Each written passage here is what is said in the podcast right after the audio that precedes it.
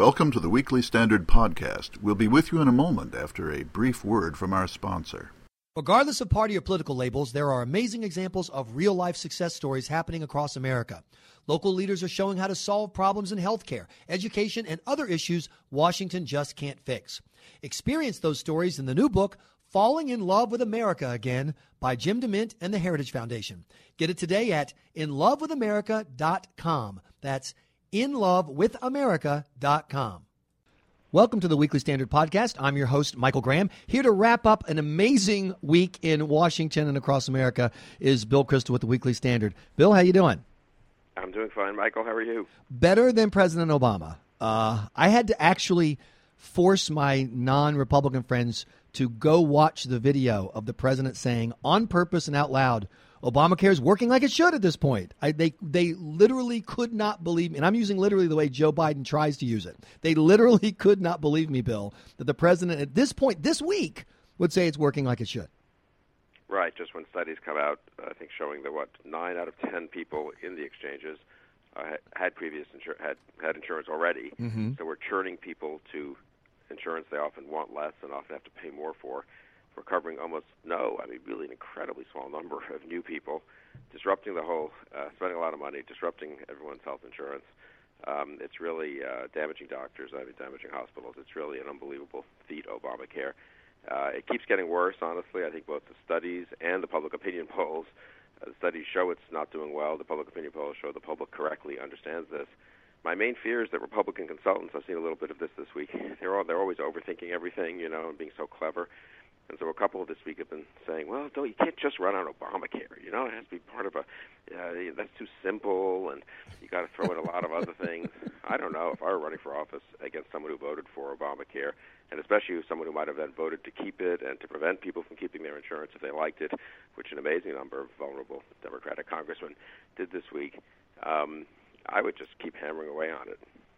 Yeah, and you also have the news that the president is delaying it yet again and delaying it for two years. And so, my question for people who support it is if it's so good, why would you delay it? Is your answer it's just too good for us? It's like, you know, a rich dessert. You can only have one bite at a time. You don't want us to get Obamacare brain freeze from this delectable yeah, really, dessert? Yeah, that's good, yeah. And it really means, I think, Republicans in the, in the House, which they control, and in the Senate, where they can try to force votes at least, need to keep pushing to repeal, delay, uh, defund and in every way they can get rid of parts of Obamacare. I mean, it, there's a certain complacency that's settled in.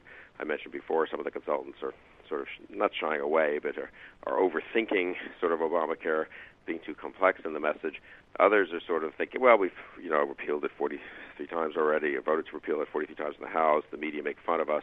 We shouldn't keep voting on it. I think that's totally wrong. You've got to keep that front and center. Voters need to go to the polls in November thinking, you know what? If we elect a Republican Senate, Senate, if we send some more Republicans to the House, there's a real chance this thing gets totally stopped in its tracks for two years and then repealed. I mean, voters are pretty skeptical that individual senators or congressmen can make that much difference. I had this argument with someone running for Congress earlier this week who was saying, "Well, I think the economy is at the top of people's minds." well, sure, but I said to this congressional candidate, "Do people really think you, as a freshman congressman, is going to change the economy one way or another?" No. They might think that you, as a freshman congressman, adding to the number of Republicans in the House, could put enough pressure on the president and could increase the majorities in the House and obviously Republican senators would make a huge difference, and actually stop Obamacare dead in its tracks. So uh, that's the one concrete thing, or the main concrete right. thing the Republicans can do for the next two years. And I just think, especially when you're running against an incumbent who voted for it, just that's the simple message. This guy, uh, uh, you know, burdened you with Obamacare. He's, ma- he's making it impossible to get rid of Obamacare. You send me there, we'll begin the process of getting rid of it, and then, of course, replacing it with a better alternative. Uh, the other big story of the day is uh, Ukraine understanding that when President Obama is in office, if you like your Crimea, you can keep your Crimea. And I love the fact that the president has stomped his feet and announced we're going to have very serious visa restrictions and maybe some sanctions if you let the Crimeans cast the ballot to decide if they want to be part of Russia. No doubt they are cowering in their Cossack boots out in that part of the. Uh, of the of the former Soviet Union? You know, I think the president's moved a little bit in the right direction, but as you say, I mean, how much credibility does he have if he really follows through on a lot of these things and gets tough? People like me will support him while urging him to do probably still more. And but uh, I love the way the Democrats are trying to make it sort of unpatriotic to criticize the last five years of President Obama's foreign policy. they, of course, held back when uh, on Iraq and you know in, in 2006, 2007, 2008. And people like me, I think, are making clear, and I think Senator Rubio and uh, Congressman Cantor, people who've been on the forefront of discussing Ukraine, are making clear that they want the president to do the right thing here. I think we're still allowed to point to the effects of the last five years, and I do think Ukraine is. This has been a big moment. I think. I mean, it's you know a lot of things have gone badly in the world over the last few years, but this was kind of one of those moments following on the announcement of cuts in the defense budget and the army going down to the size it was in 1940 and so forth, where I think a lot of Americans who, you know, hadn't been following things too closely, it was kind of confusing, looked up and said, gee, I mean, this really looks like things are spinning out of control, which they are. And I think the other way, which is will have a big effect, is Hillary Clinton. She was Secretary of State for four years, you know, and she was one of the main architects of the reset policy with Russia. And there are those that photos and the video yes. of her, you know, uh, playfully and happily giving the reset button to the Russian foreign minister. And I think she knows it's a problem. It's why she pivoted, over pivoted this week, and reset her own uh, understanding of Putin and compared him to Hitler, and which is ridiculous in its own way. So she looks like she's flailing around. It reminds it reminds people that it's not clear how good a candidate she'll be. You know, she's she, she it's not clear that she's so steady and that everything she does is so well calculated. And I think she's by by with the Hitler comparison, she increased attention to the fact that she was the architect of right. this totally failed Russia policy. See, I'm not as mean spirited as you, Bill. All I've been doing on my show, radio show up in New England this week, I've never criticized the president's foreign policy. I've simply asked the question what is your favorite Barack Obama foreign policy success story? Right. I'm not kidding. That's all I've been doing. No, no, it, it's a perfectly, it's a good way. You should, I should tell, uh, we should use this podcast to encourage Republican candidates around the country to say that too. I yeah. think that's right. No don't being, don't criticize. Just ask people here. to offer their favorite one, and it's been the the, the silence has been deafening. Uh, Fox News. I don't know if you saw it, but this week sent a camera crew out on the Hillary Clinton issue and asking Hillary Clinton supporters and Democrats what is Hillary Clinton's what was her greatest achievement? Not just a achievement, her greatest achievement as Secretary of State. And of course, they show 27 people in a row without an answer. And, and Fox had a poll. I think it was out came out late late yesterday afternoon. Mm-hmm.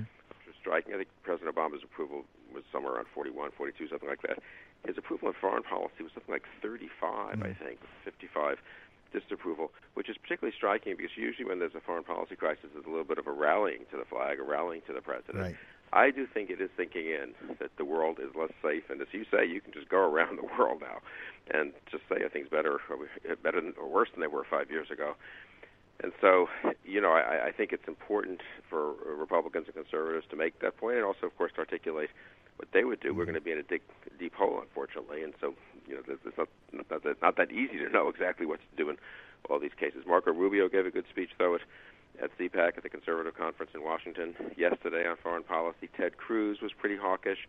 I think the the old kind of Reaganite consensus about American strength and leadership in the world, with some differences maybe on how far to intervene and how, how long to stay places once we intervene, but the basic consensus of peace through strength and American leadership and standing with free nations and allies and being um, somewhat scary to opponents and enemies. I think that's really coming back in the Republican Party. I wanted to ask you about CPAC and what you th- saw there. Obviously, there's still more to go. And by the way, that uh, uh, latest Fox poll 38% approval, yeah, okay. 54% disapproval. And among independents, it's down to around 25% approval for the president, a new low. But uh, so then you look at the people who are going to uh, stand up and take him on. How did you think Chris Christie, Marco Rubio, Rand Paul, and the gang looked? I actually thought they looked pretty good. I didn't see all of it. I'm, I've been on the road, but I obviously saw some clips and read about it. I think the media has desperately wanted to write the story of total disarray among mm-hmm. Republicans, civil war among conservatives, bitter uh, opposition, a party, a party and a movement that's destroying itself. And in fact, it has a party and a movement that has differences among itself, as you'd expect, and some competition for um, among people who want to be leaders, and some competition among somewhat different visions, Tea Party versus establishment. But basically, a pretty upbeat movement with a lot of impressive younger people speaking. You look at Cruz's speech and Christie's speech and Rubio's speech and Mike Lee's speech, just to take the four that I did see little parts of they're all what I think they're all in their 40s. I guess Christie's just over 50, and those are you know you look at those people and you add on the Kelly Ayottes and mm-hmm. a lot of Tom Cotton and a lot of other people in the party. Some of the candidates running for office. I mean, it is it's an impressive group, and there are some differences, but they're pretty united on the fundamentals, really. And one of those fundamentals, obviously, is uh, winning the Senate in November and then replacing the president, uh, relimiting government, having a strong America abroad. So I, I thought it was a heartening, uh, heartening conference, really. Well, uh, Scott Walker didn't show up, so I give him one more point for that. He continues to work his way up the Michael Graham chart of people to like. And the other thing I'm going to say is if CPAC ever invites Donald Trump again, oh, I'm God. going to leak word that the hotel they're at is actually historically part of Crimea so that Putin will take over and throw them out. What? I, why? How can they not grasp what it does to their image to rational people to invite that self-aggrandizing nut – to speak. I don't get it. Yeah, well, a lot of these kind of conservative movements have their own incentives in terms of publicity and money and other things to sort of, you know, be over the edge and and uh, get make a splash, and they care a little less about the overall effect on the conservative movement and a little more maybe just about having their conference be noticed a lot. I think it's one of those things the media will obsess about, but at the end of the day, he's not on the ballot. He's not going to be on the ballot and the candidates who are on the ballot are doing pretty well. I was really struck. I mentioned Tom Cotton a minute ago. I know you. You. I think you talked about this during the week on your on your show. Mm-hmm. The uh, incredible um, uh, uh, David Pryor comments that, uh, to MSNBC of all places, saying, "Well, the fact he served in the military that doesn't he doesn't you know that just think that gives him a sense of entitlement for for the office. Very bad. You know, this is a guy who's the son of a former senator and governor who really did sort of waltz into the office uh, with a sense of entitlement. Now, for the first time, he's got a serious challenge from a guy who grew up on a farm in Arkansas and uh, made his way to Harvard and then volunteered for the military after 9/11.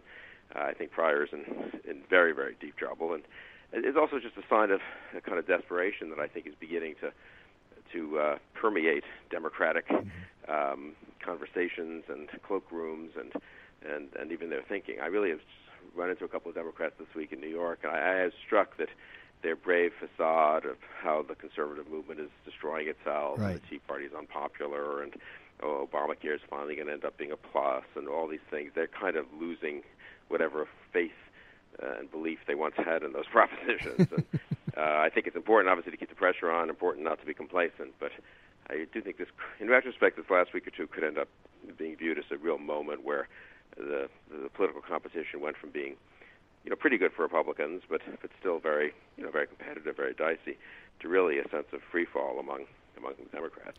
But remember, if there's anyone who can screw this up, it's the National Republican Party, Bill. So there's always totally, that hope. I totally agree. I told every candidate I've run into, and I haven't seen a bunch in the last couple of weeks. Don't listen to the consultants in Washington. Go out and talk to the voters. Keep the message simple and straightforward. You want to get rid of Obamacare. You want to get government, roll back government, and address the debt. You want a strong America don't listen. To the Republican, I agree. The, the National Republican Party has an infinite capacity to to uh, to blow in, to blow good chances, but I actually think year they might not. Bill Kristol with the Weekly Standard, thanks so much for joining us for this podcast. Please be sure to check weeklystandard.com regularly for podcast updates. I'm your host, Michael Graham.